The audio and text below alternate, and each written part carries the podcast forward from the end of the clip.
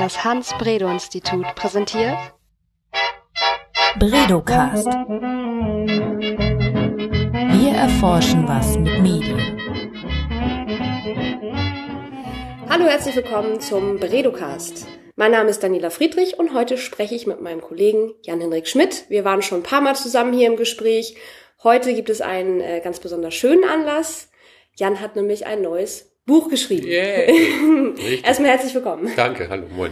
Genau, neu ist es ja eigentlich nicht, also eine neue Auflage eines äh, Buches, was du schon, ein, schon einmal geschrieben hast. Ähm, der Titel ist äh, nach wie vor ganz kurz und knapp Social Media. Genau. Das ist ein Buch, das ist in der ersten Auflage 2013 erschienen, äh, in einer Reihe, die nennt sich Medienwissen kompakt, ähm, bei einem wissenschaftlichen Fachverlag, dem Springer Verlag, also dem wissenschaftlichen Verlag, nicht Axel Springer, sondern eben der wissenschaftliche Fachverlag Springer. Ähm, und die haben jetzt eben seit inzwischen knapp fünf Jahren eine Reihe ähm, mit eher kürzeren Texten, die von Wissenschaftlerinnen und Wissenschaftlern verfasst werden, in dem Fall eben auch zu kommunikations- und medienwissenschaftlichen Themen.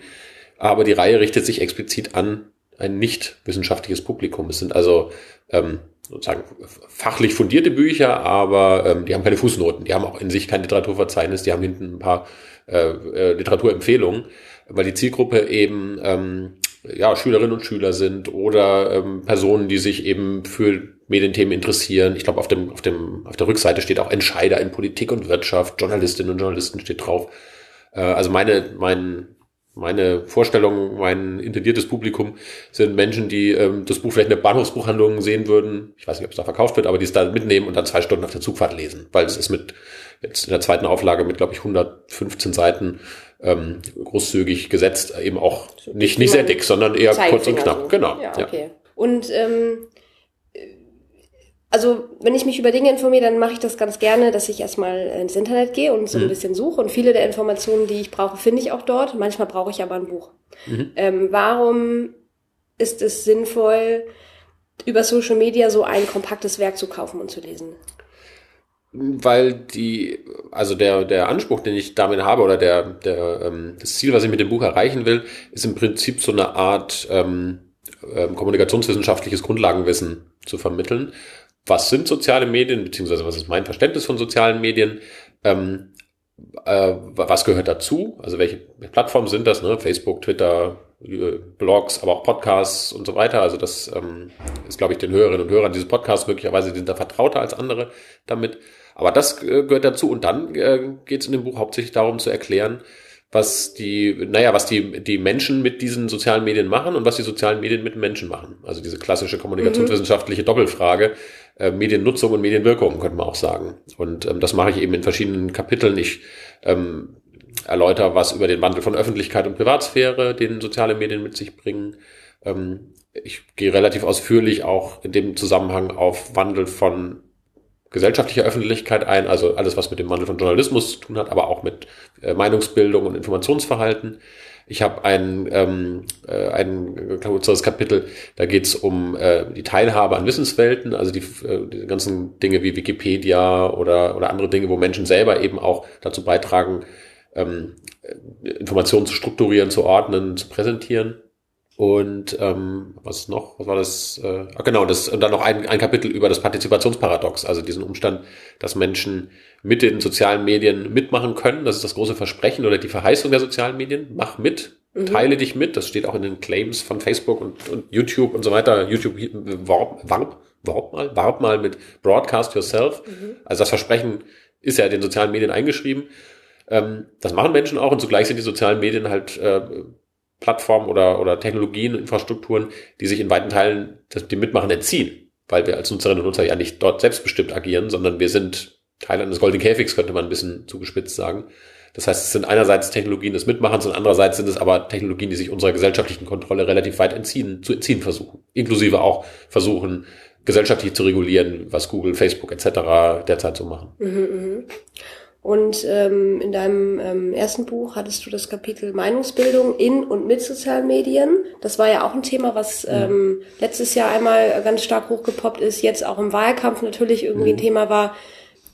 Findet da auch der geneigte Leser oder die Leserin Informationen, wie er sein Zielpublikum massiv beeinflussen und manipulieren kann? Oder räumst du da eher mit so einem, so einem Vorurteil auf? Wie, was steht da drin? Da ist, genau, also die, die Perspektive, ähm, also ich habe die, die Bemerkung im Grunde immer aus der Perspektive der Nutzerinnen und Nutzer geschrieben. Also das ist, es ist kein Buch, was jetzt nun erläutert oder gar sozusagen so, so äh, Handreichung gibt. Äh, ich bin aufstrebender äh, Regionalpolitiker, ähm, brauche ich nur eine Facebook-Seite oder reicht ein Instagram-Account? Also da, darum geht's nicht, sondern es ist eher eine, ähm, was machen eben die Nutzerinnen und Nutzer mit den Angeboten, zum Beispiel auch von politischen Akteuren, aber auch von, von anderen äh, Gruppierungen und sozusagen, wie wandelt das das Gefüge von Öffentlichkeit und so weiter. Das, das sollte man vielleicht auch noch da, dazu schicken. Das heißt, ähm, äh, genau, es ist, glaube ich, jemand, der im Marketing, professionell im Marketing arbeitet, der kann das natürlich auch lesen, aber der wird, glaube ich, da jetzt nicht irgendwelche Tipps für Social Media Marketing rauslesen mhm. können. Ähm, dieses Kapitel äh, zur Meinungsbildung ähm, ist jetzt in der zweiten Auflage drin, weil ähm, ich das Thema in der ersten Auflage noch nicht, äh, also nicht so behandelt habe, wie ich inzwischen über die Themen denke oder was ich da auch, was ich auch bei Vorträgen, die ich halte, äh, da inzwischen erzähle. Ähm, ich habe, äh, also wie es jetzt zu der zweiten Auflage kam, ist vielleicht noch ganz interessant. Ich hatte nämlich ähm, das Buch eben 2013 äh, ist es veröffentlicht worden und ich habe ja ähm, dann in, der, in den Folgejahren ähm, relativ oft Vorträge auch vor einem nicht wissenschaftlichen Publikum gehalten. Also im Prinzip auch Themen aus dem Buch ähm, dann vor, ich weiß nicht, sagen wir mal, Jugendpflegern aus dem Erzbistum Münster zum Beispiel, mhm. die sich fragen, was machen denn die Jugendlichen mit dem Internet? Oder äh, bei äh, in politischen Akademien, im Bereich der politischen Bildung zum Beispiel, vor allem interessierten, aber eben nicht wissenschaftlichen Fachpublikum. Den, den erzähle ich auch was über soziale Medien, über Meinungsbildung etc. Und ähm, ich hatte so aus den Erfahrungen und aus den, ähm, ja, aus der Erfahrung, wie sich meine Vorträge im Laufe der Jahre jetzt verändert haben, ähm, dann so Anfang des Jahres über mir das Buch nochmal irgendwie vorgenommen und äh, gesehen, naja, im Grunde bestimmte Sachen, über die ich heute spreche, meinetwegen, Stichwort Filterblase, Echokammern, Social Bots, äh, dieses ganze Thema, aber auch andere Entwicklungen, die kommen in dem Buch gar nicht vor, weil mhm. 2013 noch nicht so präsent war. Und dann habe ich ähm, dem, dem Verlag und auch den beiden Herr Kollegen, die diese Reihe Medienwissen kompakt herausgeben, ähm, habe ich äh, vorgeschlagen, hier wollen wir das nicht mal aktualisieren. Die waren sofort Feuer und Flamme. Ähm, ich glaube auch, wenn ich das sagen darf, weil das Buch, glaube ich, für so ein Buch sich relativ gut verkauft hat, also irgendwie anscheinend einen Markt oder eine Lücke gefunden hat und haben sich eben gefreut. Und dann habe ich äh, überlegt, wie würde ich das sozusagen das 2013er Buch, äh, was müsste ich da ergänzen und ändern. Ich bin also das alte Buch einmal komplett durchgegangen, habe geguckt, wo sind Zahlen veraltet, da sind relativ wenig Zahlen drin, aber wo kann ich was Neues finden? Äh, wo sind, wo müsste man heute vielleicht andere Beispiele wählen, mhm. ähm, um, um Dinge zu erläutern? Ähm, und äh, dann kam eben auch, also diese, diese Kernfrage, äh, ist das, was rund um Meinungsbildung und soziale Medien, was man da inzwischen weiß, kommt das im Moment adäquat vor? Nee, fand ich nicht. Und dann habe ich dann eben aus einem alten Kapitel zwei etwas längere neue gemacht. Mhm. Ähm, das bringt mich zu einem Thema, was äh, mich manchmal herausfordert in der Öffentlichkeitsarbeit für ein Forschungsinstitut, mhm. das äh, wissenschaftlich arbeitet und ähm, in diesem wissenschaftlichen Prozess Ergebnisse ihrer, ihrer Natur nach einfach lange brauchen, mhm. bis sie das Licht der Öffentlichkeit erblicken ja, quasi. Ja. Ähm, dann sitze ich da und sage, okay, das ist ja spannend, lass uns äh, mal dazu eine Pressemitteilung schreiben oder einen Podcast machen oder einen Tweet absetzen. Und dann ist das für die Wissenschaft eine neue Erkenntnis, weil sie mhm. eben mit wissenschaftlichen Methoden ähm, sozusagen äh, Wahrheit entdeckt haben, um das jetzt mal so ein bisschen ja.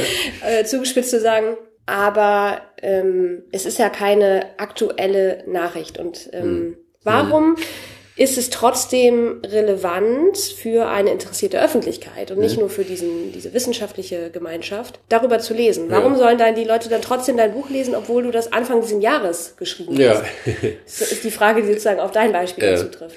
Ähm, naja gut, ich habe äh, hab ja schon den Anspruch, dass ich äh, auf einer, auf einer Analyseebene ansetze, die sich vielleicht nicht innerhalb von wenigen Monaten komplett ändert, okay. sondern ähm, ich versuche Entwicklungen zu beschreiben, Praktiken von Nutzerinnen und Nutzern zu beschreiben, ähm, Verschiebungen im Gefüge von Öffentlichkeit zu beschreiben, Strukturprinzipien von sozialen Medien als, als Plattformen zu beschreiben, die ähm, sich auch wandeln. Also das Facebook von heute, um ein banales Beispiel zu, zu sagen, sieht auch anders aus an manchen Stellen als das Facebook von 2013.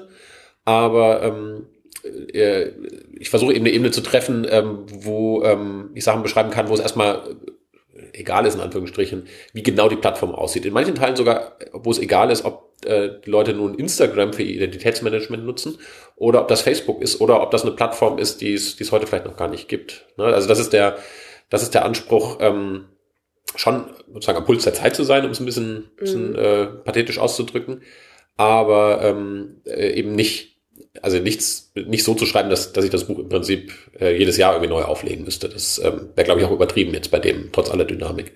Ähm, das ist auch eine, äh, also eine sozusagen eine, eine Ebene, wo ich jetzt aus den Vorträgen vor allem, da kriege ich krieg, also auf das Buch habe ich relativ wenig Feedback bekommen. Ich kriege das Feedback zu dem, was ich so erzähle, kommt eben bei den Vorträgen ganz viel, wo ich durch Rückfragen oder hinterher einfach mitbekomme, hilft das den Leuten oder nicht. Und ähm, äh, ich habe das Gefühl, dass ich da jetzt so über die Jahre so eine, so eine Erklärbär-Ebene gefunden habe, mhm. die ähm, die halt Leute, die sich für das Thema interessieren, aber nicht jetzt Zeit haben, tagtäglich irgendwie Netz, äh, irgendwie das Netzressort von, von Spiegel Online zu lesen, dass die damit zurechtkommen. Das hoffe ich eben auch, dass das mit dem Buch, dass die auch das Buch lesen und ähm, das Gefühl haben, ah ja, guck mal, jetzt habe ich ein paar Dinge irgendwie klarer gekriegt oder nicht. Du könntest so eine Release-Tour machen, wenn du Ja, genau, ich toure durch die Volkshochschulen dieser ja, genau. Ja. Ja. Ja. ich mal Stage-Diving. Fangt mich auf! ja, ähm, wer jetzt dein erstes Buch schon hat, mhm. ähm, der fragt sich vielleicht, warum soll er das zweite denn jetzt mhm. kaufen? Was hat sich mhm. denn eigentlich am Phänomen Social Media richtig geändert? Mhm. Die, also es sind, ich antworte jetzt mal, äh, indem ich äh, schreibe, was so die, also wo die Punkte waren, wo ich den Überarbeitungsbedarf gesehen habe. Also es ähm, äh, im ersten Buch kam oder in der ersten Auflage kamen ähm, bestimmte Angebote noch nicht vor. Instagram, Snapchat vor allem, die beiden Dinge, ähm, die gerade für Jugendliche und junge Erwachsene, aber nicht nur für die, ja eine wichtige Rolle spielen, so im alltäglichen Beziehungsmanagement, auch in der Selbstdarstellung, auch im, äh, was machen die Celebrities, die mich interessieren gerade so. Ähm, die waren 2013, gab es zwar schon, Snapchat weiß ich gar nicht, aber die waren eben noch nicht so präsent. Ähm, das heißt, das ist jetzt im Grunde erstmal relativ banal, aber berührt sich auch mit der, mit dem, wo wir gerade gesprochen haben. Ich habe also an manchen Stellen einfach tatsächlich Beispiele ähm, ergänzt oder auch wirklich nur ganz platt. Äh, wenn da, da stand halt vor, wie man auf Facebook und YouTube sieht, da habe ich dann reingeschrieben, wie man auf Facebook, Instagram oder YouTube sieht. Mhm. WhatsApp zum Beispiel war auch sowas, war, ähm, äh, habe ich an manchen Stellen sozusagen ergänzt, ähm, weil WhatsApp für eben den alltäglichen Austausch und die Beziehungspflege inzwischen für viele nicht mehr wegzudenken ist. Ähm, das ist so das, was ich vorhin meinte, so ähm, bestimmte Prinzipien und Praktiken ändern sich vielleicht gar nicht. Also Identitätsmanagement, Beziehungsmanagement, Informationsmanagement ist für mich nach wie vor jetzt seit langer Zeit schon so eine analytische Brille, durch die ich gucke, zu beschreiben, was die Menschen mit sozialen Medien machen. Aber ähm, es ändern sich eben die Plattformen. Die Praktiken ein bisschen auch, weil Instagram ein bisschen anders natürlich funktioniert, andere Medien ein bisschen andere Affordances hat, wie man es in der, in der Fachsprache dann sagen würde. Also ein bisschen andere Dinge bietet als meinetwegen Facebook oder YouTube aber dass Menschen das zur Selbstdarstellung und zur Beziehungspflege nutzen, das ist das Gleiche. So, das ist so ein, ein Bereich. Ich habe ähm, Beispiele aktualisiert. Ich habe in einem ähm, alten Buch, glaube ich, mit, ähm, mit äh, ähm, also da hatte ich die Aufschrei-Debatte mit drin. Ich hatte ähm, äh, die ganze Geschichte rund um zu Gutenberg, Gutenplug-Wiki, so als ein äh, prominentes Beispiel mit drin. Ich hatte den arabischen Frühling drin, das waren, glaube ich, so die Aufmacherbeispiele im ersten Buch. Äh, das neue Buch fängt jetzt an mit ähm, der mit dem äh, mit dem Amoklauf in München 2016, ähm, ne, wo also ein Jugendlicher oder junger Erwachsener äh, eben in dem Einkaufszentrum ähm, Menschen erschossen hat, sich dann selber erschossen hat und ähm, ich steige ein damit, dass ich sage, das haben viele Menschen aus, ähm, aus Eilmeldungen mitbekommen, vielleicht auf ihr Handy, haben dann zu, sind nach Hause gekommen, haben dann Fernseher angemacht, irgendwie sich Nachrichtensendungen angeguckt, Tagesschau oder, oder Extrasendungen, haben parallel aber dann im Handy ähm, vielleicht über WhatsApp sich ausgetauscht, haben geguckt, geht's den Leuten, die ich in München kenne, geht's denen gut. Also haben im Prinzip waren da alte und neue Medien schon ganz eng verwoben. So, und das ist ein, ja, das ist eben ein 2016er Beispiel, ähm, was jetzt neu ist. Also das ist zweite ganz wesentliche Änderung dass ich äh, versucht habe, auch neuere, aktuellere Beispiele zu finden. Trump, Brexit, so im Zusammenhang jetzt mit Meinungsbildung und sozialen Medien, waren natürlich auch dankbare Beispiele, weil man da so Dinge ähm, zeigen konnte wie, ähm, ja, also diese ganze Frage, äh, leben Menschen in Filterblasen inzwischen oder nicht, ähm, das konnte ich daran erläutern.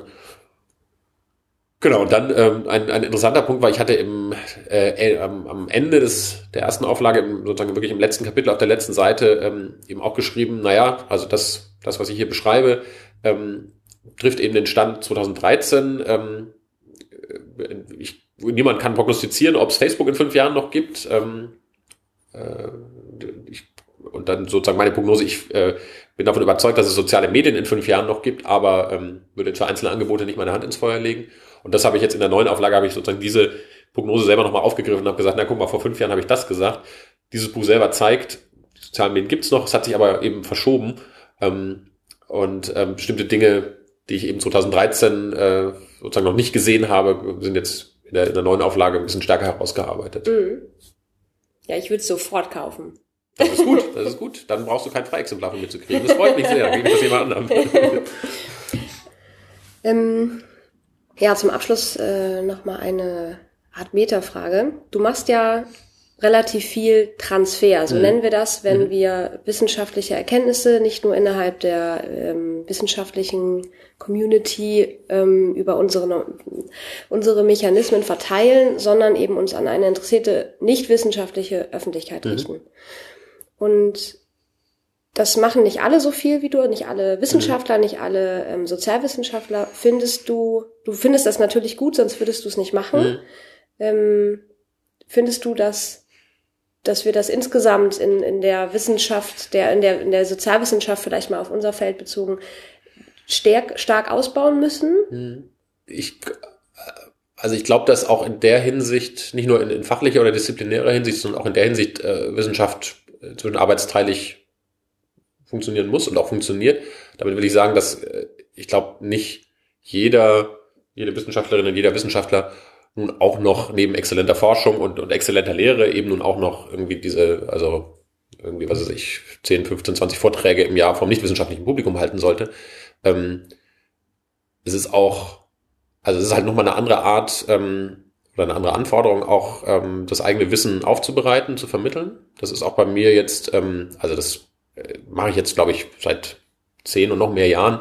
Ähm, und es hat auch eine Weile gedauert, bis ich gemerkt habe, okay, was ist denn so der, sagen wir, der Abstraktionslevel, was, also welche Sprache funktioniert auch, ähm, was funktioniert in den, in den Folien, die ich, die ich äh, dann ja benutze, äh, um Sachen zu illustrieren oder zu erläutern.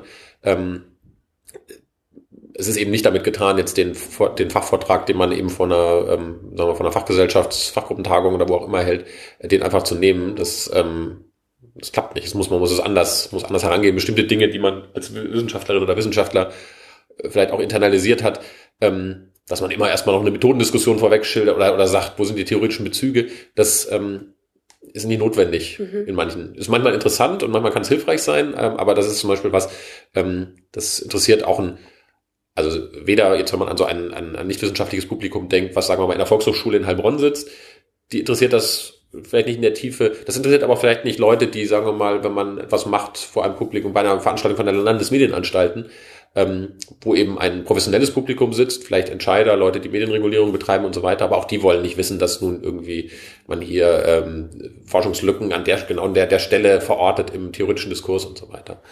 Das war jetzt lang irgendwie kompliziert ausgedrückt, dass ich sagen will, ähm, die, die, diese Art des Wissenstransfers, ob das nun in Buchform ist oder in Vortragsform, ähm, ist nochmal eigen. Die erfordert auch nochmal einen eigenen Aufwand, das so, die eigenen Ergebnisse so zu verarbeiten und sozusagen neu zu verpacken dass man das machen kann.